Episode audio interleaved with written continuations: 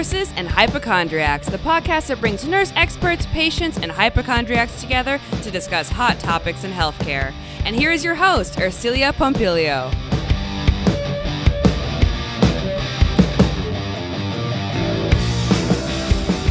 Welcome back, ghouls and goblins. Ghostly greetings to all of you. I know that's super cheesy, right? super cheesy.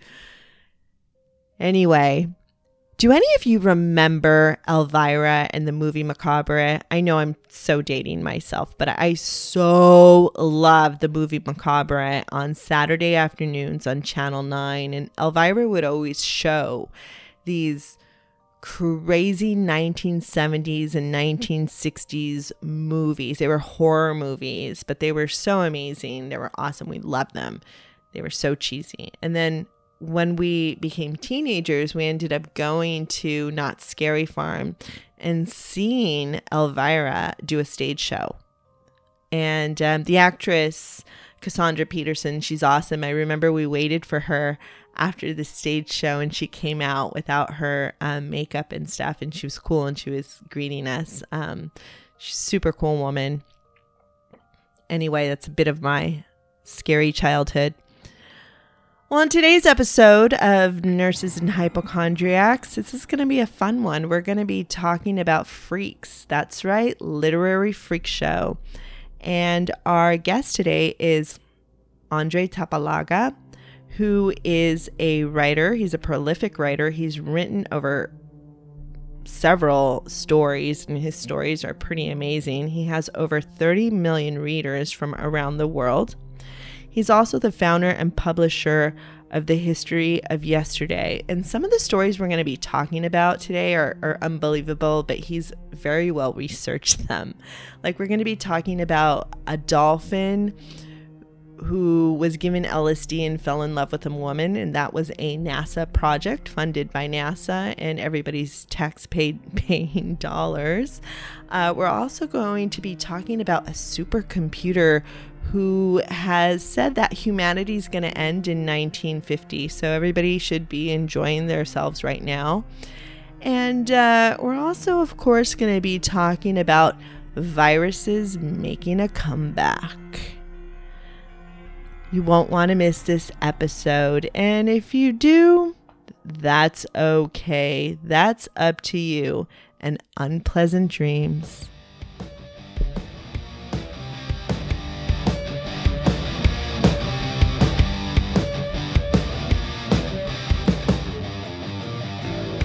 And welcome to Nurses and Hypochondriacs, Andrei Tapalaga. Hello, everyone. Nice to be here very excited to be on this podcast and hopefully I can share some great stories with you. Oh, yes, your stuff is super good. So you're you're coming in from London, okay? Not not coming in, but we're connecting. you're in London, I'm here in Los Angeles. And so in London, do people celebrate Halloween? I mean, what's it like? It's very westernized. I know in Italy they started to um, go ahead and participate in Halloween festivities, which I didn't like because those are, you know, the, that's my family. I'm like, hey, Halloween's our holiday, you know, but they do celebrate Halloween now.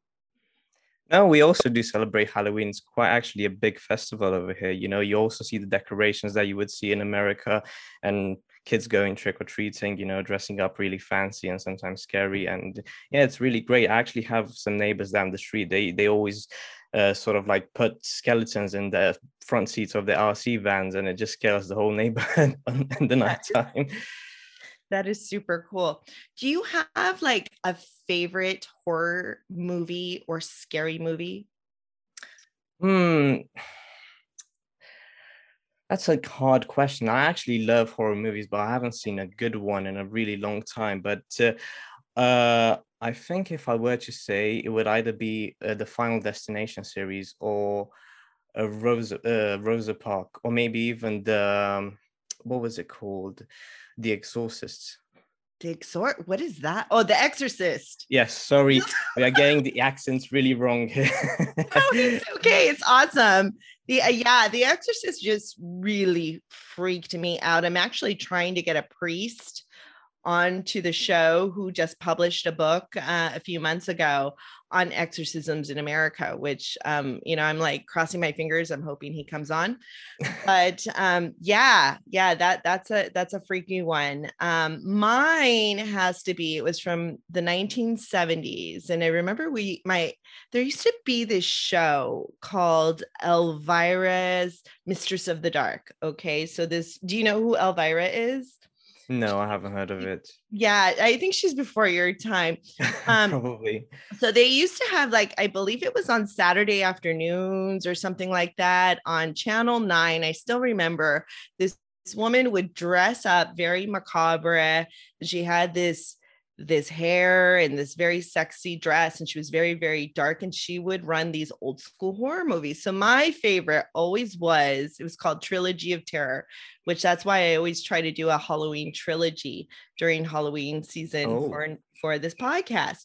And so in trilogy of terror there is one specific and i just watched it the other night. It's called amelia. So it's a, a three 30 minute movie shorts and it's with this one very famous actress who I'm forgetting her name right now. And the one that I love is called Amelia. And that one is about this woman. She is very codependent on her mother, but she comes home with this African statue of like this he used to be like some king or shaman or something like that and it's this little doll and so it has this gold chain around it and she's going to give it to her boyfriend that she's uh, you know dating because he's like this history professor right? Which oh my gosh look you're into writing history! It's, it's so serendipitous right?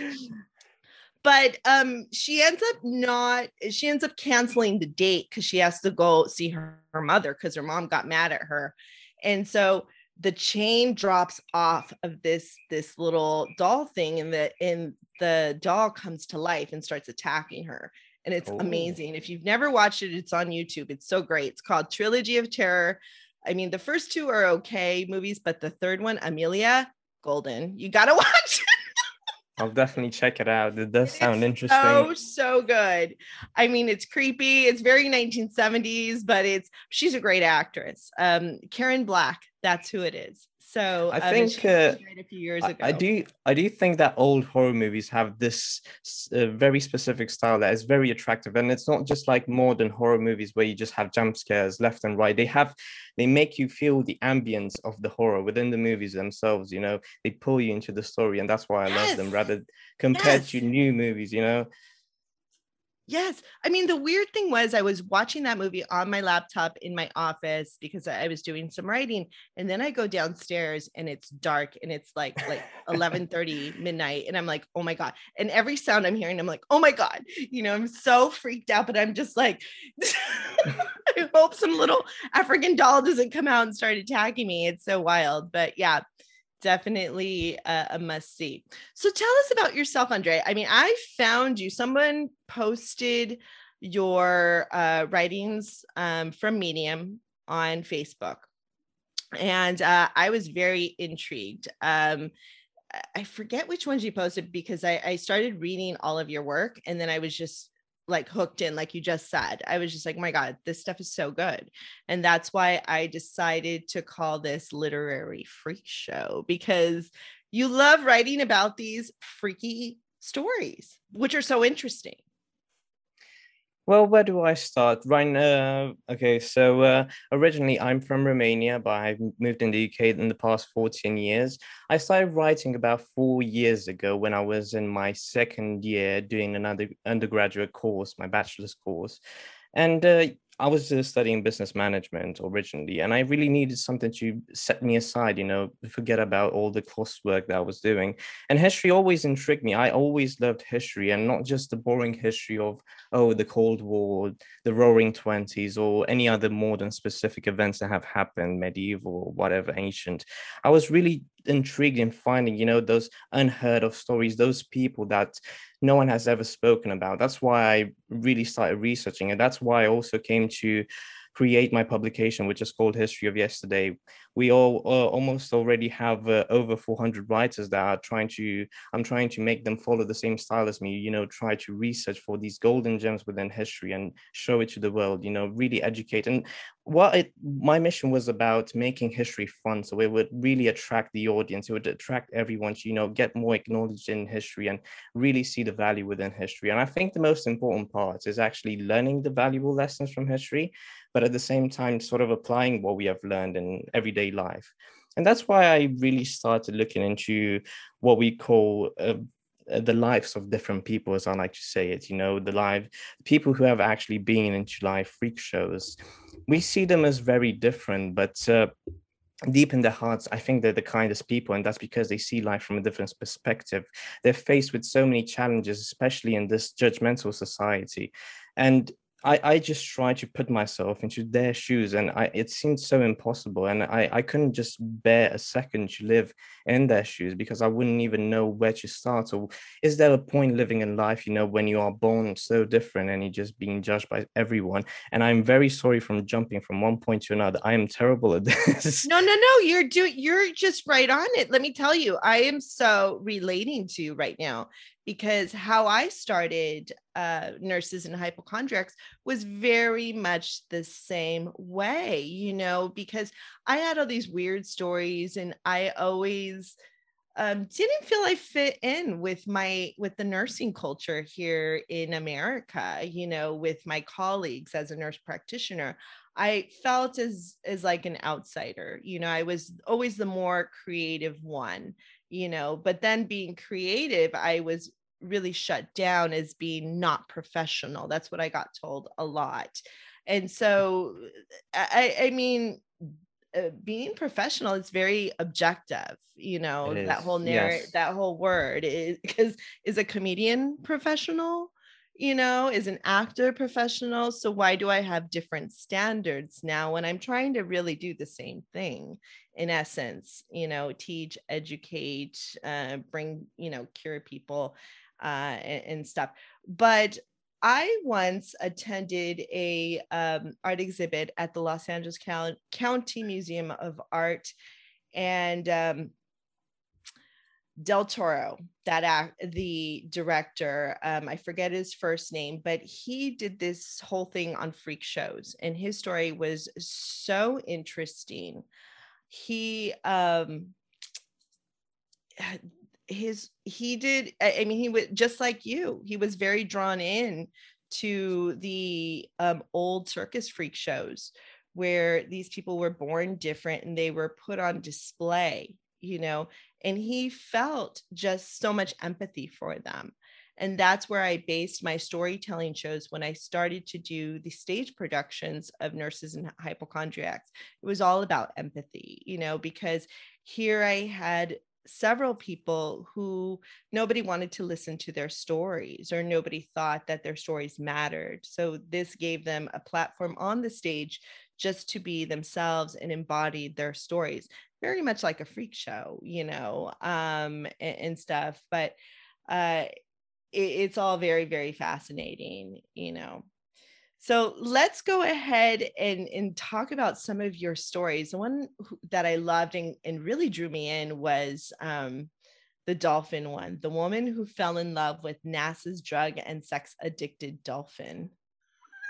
That is yes, I know that the title. How did you itself... find that that piece? Because it's really old. It was in the 1960s, correct? Yes, that's correct. Well, the, the way I try to find some of those more intriguing stories is uh, look on different uh, sort of forums, old forums, because that's where you really find the interesting stuff. But also, that's where you find a lot of fake stuff. So at the first time when I saw the headline, I was like, "This is fake. This is no way. This has. This is true." And then when I started researching this, I was surprised. The moment I knew this was really true is that there is an actual statement on NASA's website where they say they have actually funded this program, but they had nothing to do with it. So the moment I saw that this is on NASA's website, I knew I had to write about it. It probably took me like two weeks just to think of a headline because there's so many things going on within the story. Oh my God. Yeah, there's so many things going on within it just to give a, a, a, small break through of, of the story. So what's going on here is that NASA has been working with a few scientists within the neuro uh, neuro, sci- uh, neuro neurology scientific world and they were trying what they were trying to do is they're trying to achieve a higher cere- uh, cerebral capacity within the brain. Our brains uh, only can reach 10% of cerebral capacity. We cannot use 100% of our brain because that would be really amazing. I mean our capabilities humans are still limited very much. The only organism within our planet that can use 20% of cerebral capacity are dolphins. This is why wow. dolphins were used in this experiment. And what they were trying to do is they were trying to see how can they make dolphins to unlock even more a higher percentage of their cerebral capacity. And in order to do this, they had to stimulate the brain somehow. And the best thing when it comes to stimulating the brain, apparently, is LSD. oh my gosh. Yeah. So but first, before they stimulated the brain with LSD, they had this dolphin, which they called Peter, yes. live with this woman. Okay. And the woman slept on a saltwater bed. She did her work in this, this aquarium thing, right? Where Peter would be able to come and sleep with her, like touch her. And they were supposed to have this constant contact, right?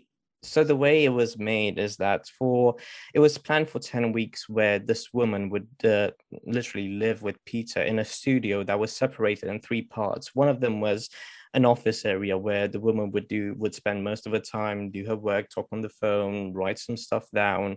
And obviously in each room peter had access. The second room was like a playroom where they would both spend time swim around. They had more water there. And the third one was the bedroom where it was an area with full of water and a small pod elevated as a bed where she could sleep and peter could also come and snuggle in i, I guess.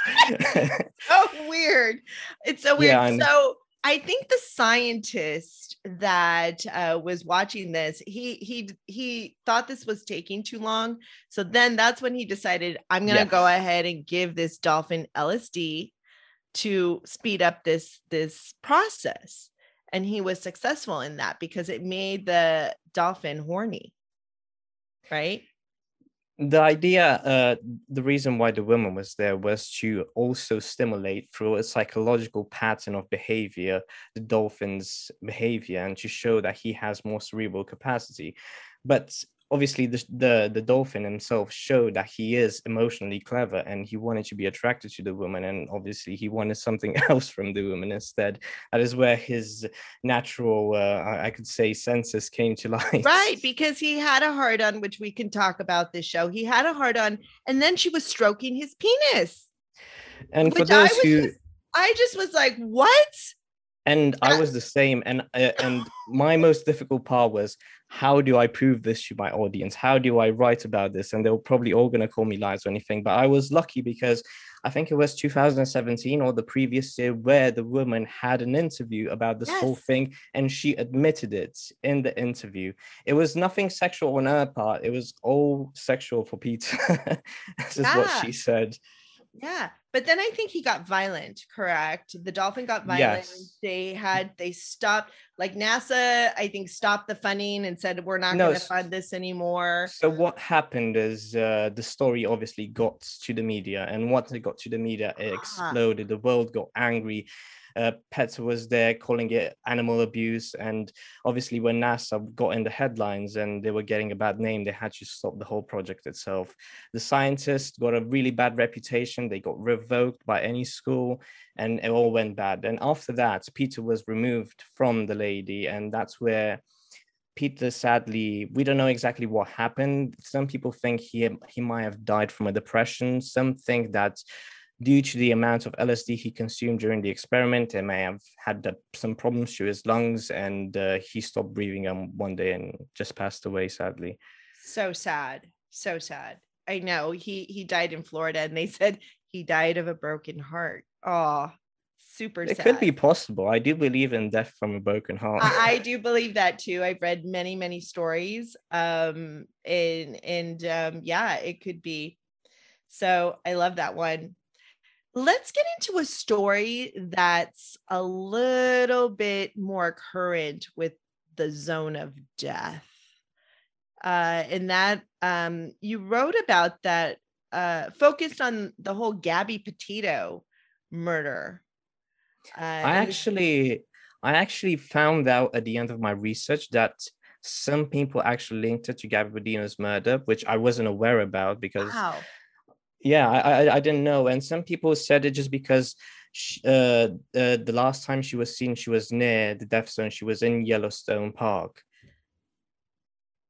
Yeah, and I think in that area there's over 800 women that went missing. I don't have the correct stats or the um, information that goes with it, uh, the research, but there there's been a lot of high strange in that area. But why is it hard to um, go ahead and uh, commit someone of uh, of uh, killing someone there? Why is it so easy to get away with murder in that area? So the problem with the the death, uh, the zone of death, as they call it, it's uh, a part of Yellowstone. Well, Yellowstone. Let's start off like this. Yellowstone Park is part of um, uh, a small part of it is uh, found in uh, Idaho, and this is where the problem is. And let's say if someone were to commit a murder in this small zone, I think it's 50 square miles, if I'm not wrong uh, what would happen is they obviously would be um, inc- incarcerated by uh, the local law enforcement. And then what the actual uh, American Constitution says is that any person who has committed any crime must be prosecuted within the local region by a jury from the local region. And uh, frankly, no one lives there. That is the problem. So wow. it's really difficult to actually have a lawyer uh, prove that someone uh, you know has committed a murder because that would mean breaking the American Constitution, and I don't see any jury who would actually do that because they'll probably get fired or something. I actually, so when I was writing the article, I spoke with a few lawyers about this, and some of them said it isn't impossible to prove that that person has committed a murder and put them behind bars, but it would be really difficult, and it would be probably a case that would take up to ten years.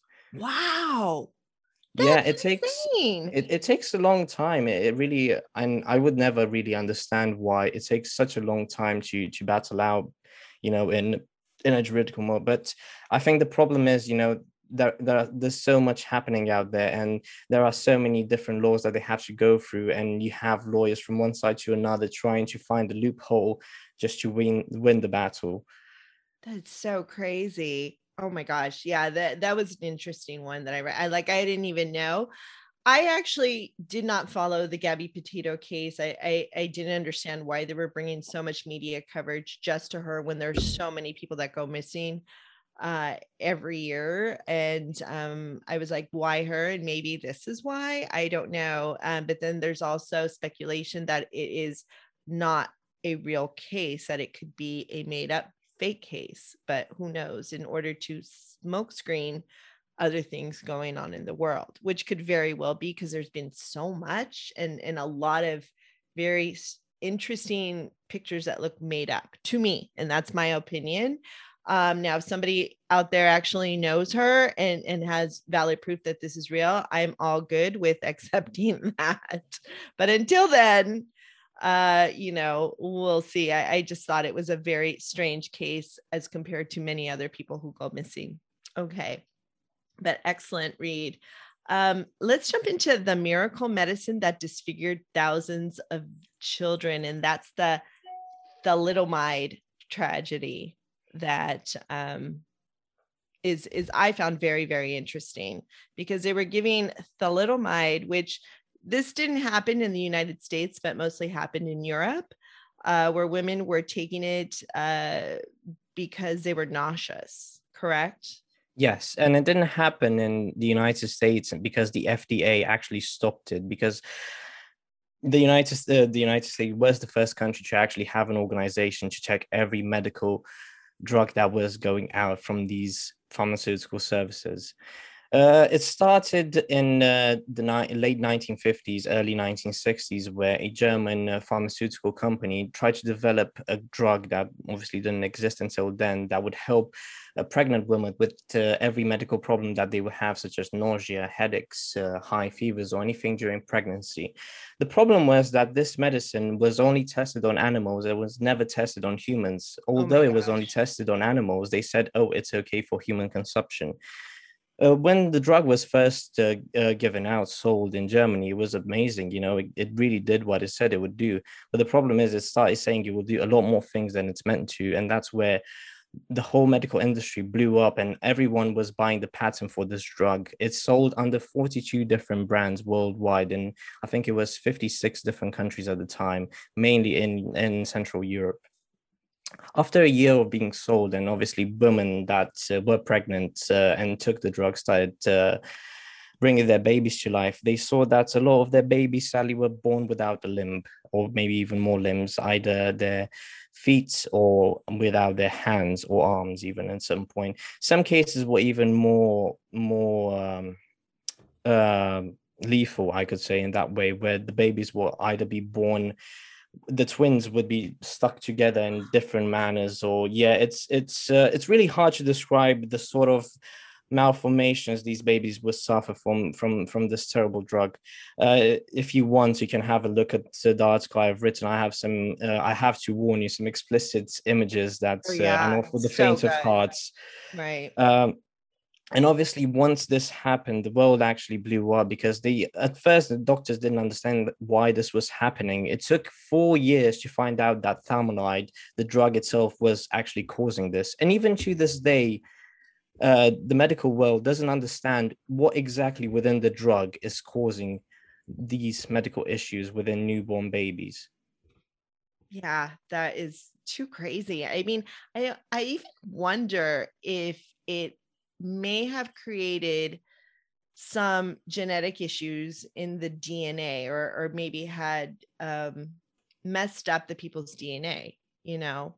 There is a theory yeah that your be your DNA does shift and change. Uh, uh yeah, I don't I don't have any eh, people always go, where's your peer-reviewed research? I don't have that right now. So I'm not gonna go into it too much. It is just a theory, you know. Um, it can shift because of certain medications you're given. Who knows? We we don't know. I- people even study that with the vaccines and everything. Yeah, I do have a different theory that I have linked actual actual medical research to it within the article where they say that the drug itself has a chemical within the drug that stops the process of uh, limbs growing within uh, new toddlers when they're when they're in yeah when they're still in the belly of of the pregnant women Gosh.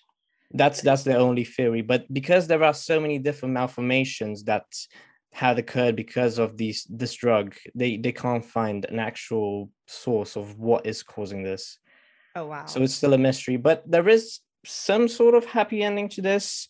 Uh, in some um, western countries more de- more well developed countries and stronger economical countries they are actually financially supporting uh, uh, babies who are now grown-ups who have suffered because of the drug throughout their whole life. So yeah.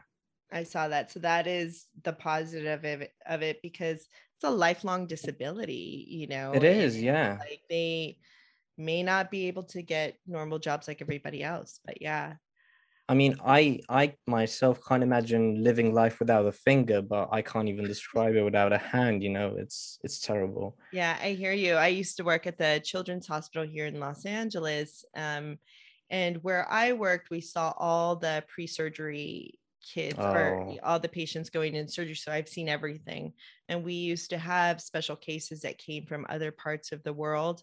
Uh, Mm, our plastic surgeons would go out to very interesting places and bring the kids that needed the most help and and, and sometimes we'd see the most disfigured kids i mean i i'd see uh, my my most interesting case uh, to date and actually the history channel was following this case i got cut i didn't get i did the assessment on the child, but I ended up on the floor. You know, they cut my piece out uh, there, but it, it was really interesting. So this kid, I forget where he came from. I think Nepal, and the surgeon had gone to Nepal and um and had uh, brought this kid and his family back and he had a uh twin on top of him like he had another body. So the twin mm. did not split. So it was still he was about a year old and so he had this other body on top of him right? I see. Or no it was actually hugging him. It was as if the twin was hugging him. But the limbs it didn't have a head. It had a torso. It had these things that looked like legs and arms but the one thing that was very interesting that it did have fully formed was the penis was fully formed. So which the kid flopped and the body flopped. Uh, the kid was fine. He was perfectly happy super cute baby. I remember it flopped and i was like whoa fully formed penis. Well isn't that interesting? You know? Um and uh, but the buttocks was not formed uh it was just a, like a hump but the penis was fully formed which was interesting. But this they had to get rid of this body this stump because the baby was now having cardiac problems because it, mm. it, its poor little heart was beating for two bodies. So um and and so he was starting to have all kinds of issues.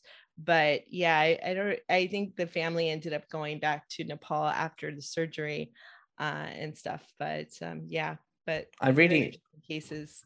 I really understand you because you see, I come from a family that's full of medics, doctors, surgeons, and every time I go back home, especially for Christmas, I, I everyone just starts with their stories. So, what did you pull out of this guy today? What did you pull out of this guy today? you know, and I'm like, I'm trying to have dinner here. Could you guys please? Yeah, probably where you're like the historian, right? I'm the only person historian. who hasn't actually gone into medicine within the family.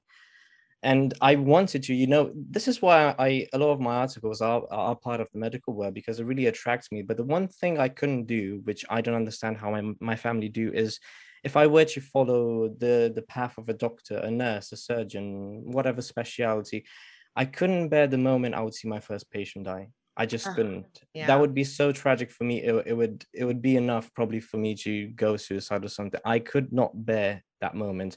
And uh, my uncle, who is a surgeon, he remembers his first uh, person who had died, and it was pretty much the same. But he had this doctor who who was educating him through the process and told him, "This is you did what you you could best. This is going to be the first of many. You can't save them all, and that's something yeah. you have to understand."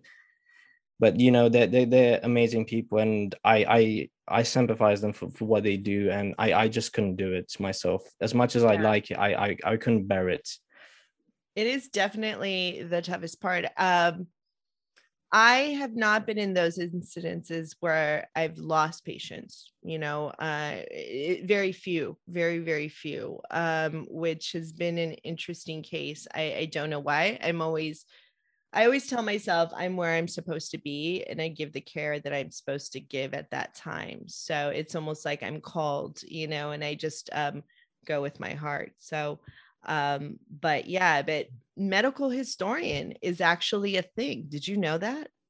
Uh, I, I, I heard about this. There's a PhD in London. get a PhD. There's this uh, Lindsay Fitzpatrick, I think, or Fitzharris. I have one of her books um, and she wrote, I'm looking at it right now, it's called The Butchering Art. Okay, so she is Fitzharris. Yes, Lindsey Fitzharris. So she is a, a medical historian. And um, in her right, I, I, mean, she writes books about all kinds of very interesting things. Um, and she has a YouTube channel as well. So you never know. I mean, I'll definitely, definitely check it out. It but know? as much as I like medicine, I have to stick with uh, everything else as well. I, I right. the world is open and it's brilliant and it's full of so many things, especially in history, from I don't know, from engineering to any sort of technology to even these uh, really interesting but weird cases. Yeah, yeah. Let's jump into another one. I like this one the woman who gave birth in her grave 10 days after her death. So that, this one was interesting. That is a really interesting one. Yes, it is. Uh, the, uh, the first time that I, I saw this again, I thought, hmm, this seems a bit sketchy. I don't know if this is true. One of the biggest parts within the work that I do is actually do the proper research, make sure that everything is true, have the proper resources that are reliable. And uh, I like it. I absolutely love it when I find uh, a story that also has some academic research behind it, and so did this one. This is where some archaeologists and um, I think it was I can't remember from the top of my head. I think it was what year was it?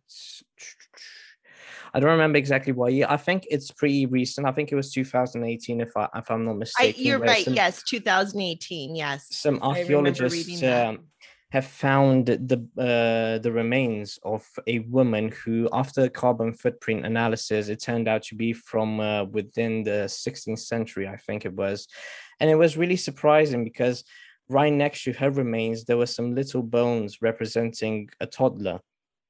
So, uh, what we believe, what uh, the research team believes, is that she actually gave birth after she had been buried alive. Right.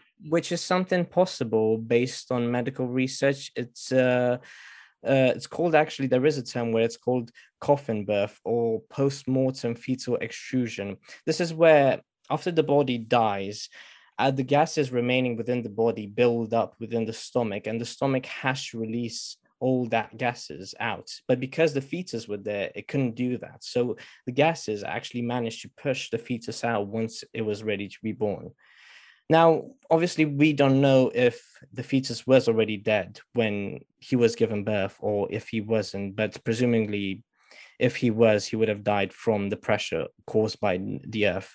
The alignment of the bones and how the bones are placed within the grave shows that most probably the the fetus was actually dead before being given birth. Right, right, and then she it, and the fetus just kind of spontaneously came out. Burst right? out.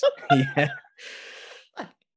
with my head. Yeah, it's very, very interesting. But you also consulted uh, an OB, an obstetrics doctor here in San Francisco. Um, I, I read like a quote, maybe you found a quote uh, somewhere on how she kind of said this, this is how it happens, but it's exactly how you said it. So um, yeah, very interesting. Okay, how about the US government injected citizens with plutonium without them even knowing it? And that was at the Manhattan Project, right?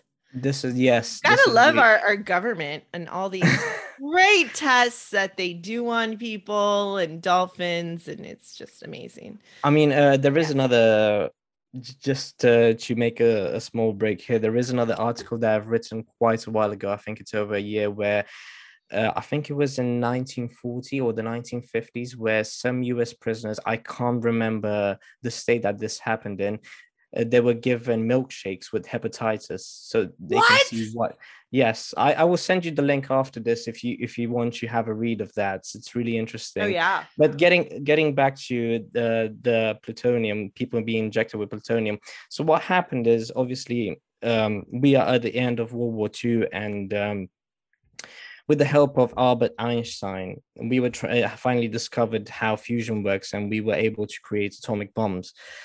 We had the plutonium, we had all the knowledge that we needed to, but we didn't necessarily know what would happen with the workers and the scientists working on the Manhattan Project. What would happen if they're being exposed too long to plutonium or other nuclear materials? So, what's the best way to find out? Inject some people and see what happens. as as as bad as it may sound, but that's that's the U.S. government for you. At least that right, was the U.S. government for you at the time.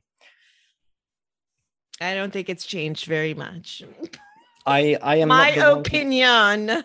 I I'm not. I don't live in the U.S. I'm not a U.S. citizen, so I'm not entitled to to speak about U.S. Right. politics. I pay I taxes, to... so yes, I'm going to speak about it.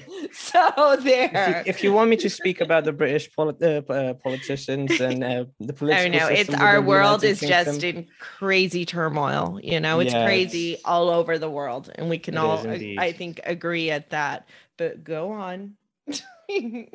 Go on with the story. So um, what they started is doing a trial where they would uh, take different patients. Um, I think it was 18 people that had been selected uh, to be injected with plutonium. One very interesting case, was a man who actually went for a checkup at uh, um, a local hospital that was near the site where the Manhattan Project was happening at the time. And uh, at, at the beginning, the doctors over there who checked them, who were also scientists, part of the Manhattan Project, part of this project of injecting plutonium, told him he has cancer. And uh, that they found some sort of uh, new cure that might help him, which was plutonium but obviously he wasn't told that is plutonium. He just told this was a cube. This might help you. So they injected one which was one of the highest doses of plutonium someone had been injected with. And according to scientists nowadays they said that it was enough to kill a horse but let alone a Whoa. man itself finding out later on when he went for the checkups after two months when uh, after being uh, injected with plutonium they found out that actually he didn't have cancer any uh, at all you know and he was perfectly fine. What what surprised them even more is that there weren't any significant you know changes in his body after being um, injected with so much plutonium. And what they learned from that is uh, based on different organisms some people are more resilient to it than others but inevitably, as the rest of the people, he also passed away. Some people say it wasn't from the plutonium, but I think it was definitely from the plutonium. I think it was definitely from the p- plutonium. And um, it brings to a point that's very interesting that I've said for many, many years, where I think that vaccines need to be person specific or at least somehow yeah. DNA specific. I, I really think something is happening to people you know um, but nobody wants to um, realize that theory that i have. I mean i've told that to several people and they start screaming at me. So you know um, oh, i'm just like as a scientist i learned in third grade when i started doing science projects and i won third place okay I learned that you can hypothesize and create theories, and that's how you prove things. And that's yeah. just a theory that I've had. And nobody will go ahead and look into it. Do you know why? Because it doesn't make money. So if it made money, if there there was some way I can make a profit off of it, then probably someone would study it. But other than that, it's probably never going to be studied. And I'm sure many other very prominent scientists have thought the same thing as I have and have been shoved down. So, you know, just as ev- just as politics or everything else, the science yeah. world, the medical world is very bureaucratic. They'll, very. They will choose to believe whatever they want to believe. And I'll give you a very specific example. Another article that I've written a long while was about a very, very interesting uh, scientific case that even to this day, although it has been done by a you know, a man of science who had many years of schooling. He was certified in everything. So what he was trying to do, it, this was in the 19th century, I think it was 1840s or something like that. He was trying to find out if our our souls, if souls within our bodies actually exist, because based on the physics, if something yeah. exists, it can be measured, right? So right. what he done is that he took patients who were in uh, who had terminal illnesses who were almost uh, about to die. He would take the beds within hospitals and he would put scales but uh, beneath the beds. So what he would do is he would always measure every five minutes he would measure the weight uh, taking away the weight of the bed the weight of the patient and after he passed away he would weigh the patient again. And he found out that the weight of a soul is approximately 21 grams. I love that Oh my God. But the scientific world disapproved of the theory, even though it worked. He said that the the project itself, the the the you know putting the theory to practice, it was flawed. His test wasn't right, wasn't this, wasn't that. But, but it was a very basic me, test. All he's doing is weighing people. It was, it was a basic, basic, test, but we need to understand that that was the 19th century. It, it was, you know, a primitive time for science world. It was a primitive time for modern medicine what could you expect? But this just goes to show, you know, if people can't believe it, you know, it's something. Oh, you know, souls is just something we talk about in religion. We don't really talk uh, talk about it in scientific terms or in medical terms. People disapprove of it. Well, they shouldn't. If we if we provide justification, proof, we should believe in it. Obviously, th- there could be more done to prove that. That's well, like it's because of people's belief systems, and it, yes. and you just said it. And if their belief system won't go there, won't allow them to be open and accept other theories as that, they're not going to go there. They're like, it's false. Like here in the states, I don't know if they have Mar- Morgellons in London, but there are people who suffer Morgellons, and there is a group of nurses uh, with PhDs. They have their doctorate in nursing practice. Who many doctors discounted these poor patients, you know, and they were the ones who really pushed and figured out that what the cause was, and the cause was it's um it, it's a form of Lyme disease that's uh, that they're these specific patients are producing a form of keratin that's coming up in their skin. Okay. Mm. And, and, so they figured this out. Like they went and got these scientists and they worked together and they figured out that this could be a cause. It's very easy to be treated with antibiotics. And they made, a, there's a movie on um, Amazon Prime about it, which is really great. Um, it's called Skin Deep. I hope to have the director on my show uh, one day or some of the nurse practitioners as well discussing their whole process because many people, because I went ahead and posted the video clip about that and so there were nurse practitioners I, I, put them on it i put it on a facebook site so there were several nurse practitioners that immediately said Morgellons is a fake disease. It doesn't exist even though i was like you didn't even watch the movie. You know you see? There's proven evidence. These people went through this whole process. It's, it's so good you know?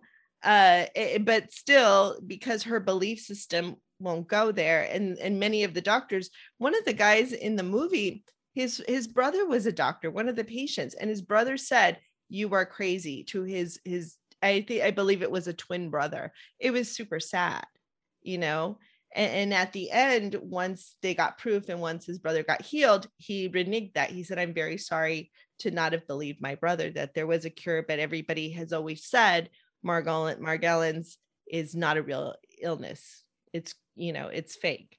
Yeah. You know, when when there was people were saying, well, what are these fibers in my skin, you know, coming out? explain that. But do you see how they'll shove down? And that's a great example. So I just want to wrap it up with the end of the world topics that you talk about um, which you have many. You have meteor showers, you have an IBM computer. Talk about the IBM computer one. I haven't really read through that one. I just saw it now.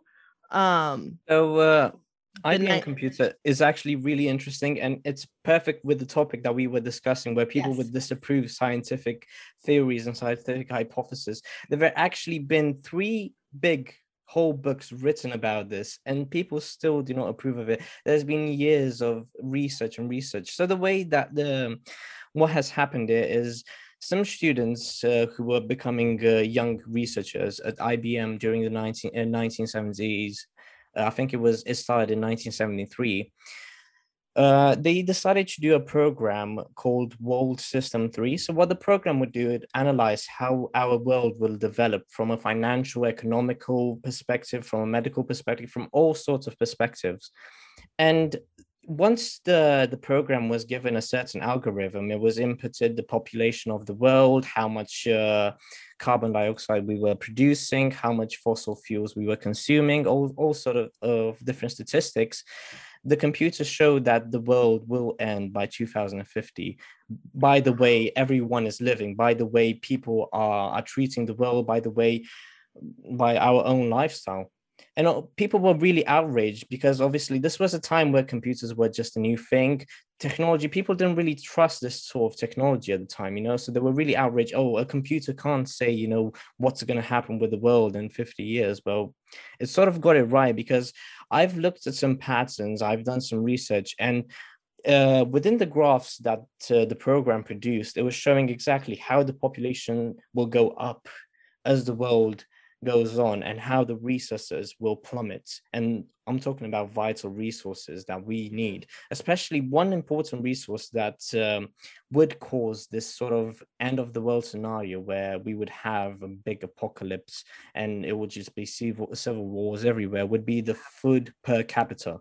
Yeah. Food will go really scarce. And obviously, that is the main resource we need. And we see food as, you know, something as a base uh, something as a basic need but in all honesty food itself is a luxury and it is a luxury yes. in so many uh developing countries you know but we take food for granted we take we food do. for granted very much So um, even with all the research that has been done, even with all the books that have been written, which to me I have read one book, I have I, I haven't had the time to read all three of them. I just read the one that had the highest ratings, and it shows black and white exactly how the world has evolved since 1973 until now and how most probably the world will carry on. And i don't think it's going to be exactly 2050 that's you know the world is going to really start going upside down and we are really going to fight for resources but it is definitely going to be within this century i believe. Yeah it, it's pretty crazy. It's almost like this computer uh, there was an artificial intelligence created in this yeah you could say it was the first you know the first uh, sort of artificial intelligence created out there. The sort of al- first algorithm that was was actually going to say try to predict the world. And i think that's where people got really angry because it was trying to predict the future. Right Right. But as we see now, I, I, think it's really interesting because there's been those theories about COVID and population control, for example, with Bill Gates, who was trying, I mean, and he's known to be a eugenicist. I mean, um, yeah. And, and uh, he's, he's said it. I've watched uh, videos of him and his wife going to Africa and trying to get people to stop overpopulating and, and stop having 10 children. Uh, and there they they thought that oh yes you should have two or three children. Maybe there's a method to their madness. I mean I, I don't know. I think it's kind of interesting that it was a computer and then bill gates is in computers you know kind of an interesting pattern but who knows you know? Um but do you think that if if they cut down on the population that they would save the world? Is that what's going on? I, I don't, don't, know. You don't i wouldn't so? think so. No. No? Because it's it's it's about the way we live. It's not about how many people are there. If we all learn if even if the population went 10 times bigger we have the space on earth. But if we learn to uh, to live in a prosperous way that wouldn't damage the world but we'll actually be a lot more helping to the world. The world will give a lot more to us. Um, um, when i say that i mean food resources you know. Yeah i believe that. I i totally believe that. So super awesome. Anything you want to add? I mean tell us about where to find all your incredible writing, which is so fascinating. I love it. So uh, I think I will give you a link so you can post just people somewhere if they are interested to find out my uh, about my writings. I write for History of Yesterday, which is my own publication. I also have about 400 other writers who sort of write the same stuff that I do. So you will find a lot of interesting articles over there. One more thing that I wanted to say, and I saved this special for tonight. I've actually I've written this article last week. I've been working on it, but uh, I have published it today actually published an hour ago when we started the podcast. It's about um, so the title of the article uh, for those that may be interested or captivated, a virus considered eradicated in 2019 just uh, just oh, made I a comeback. I saw that. Yes, I was like, oh, yes, I didn't see uh, this before. So. It, it's about yes, this has just been recently published. It's about polio. Yeah. Uh, as, as some of you may know, in 2019, polio was considered globally eradicated. It didn't exist. And all of a sudden, there are a few cases within Ukraine that have taken place just last week. Oh, wow. Yeah. So within the article, I talk about some of the important milestones within, uh, you know, the history of polio and how humanity has tried to combat that, especially the scientific and medical world. And uh, I also talk about uh, a theory that looks uh, within the history of polio and some uh, archaeologists that have looked into the Egyptian, ancient Egyptian scripture have seen some scriptures that may actually say that polio was here about even 5,000 years ago. Wow. So it may just be the oldest virus that humanity has been dealing with again i think these viruses and and again it's just a theory because i'm a scientist. I'm hypothesizing. I think they lay dormant you know? I mean yeah, lyme, disease, yeah. lyme disease lays dormant in your microbiome and there's lots of research to support that and i've even researched it myself.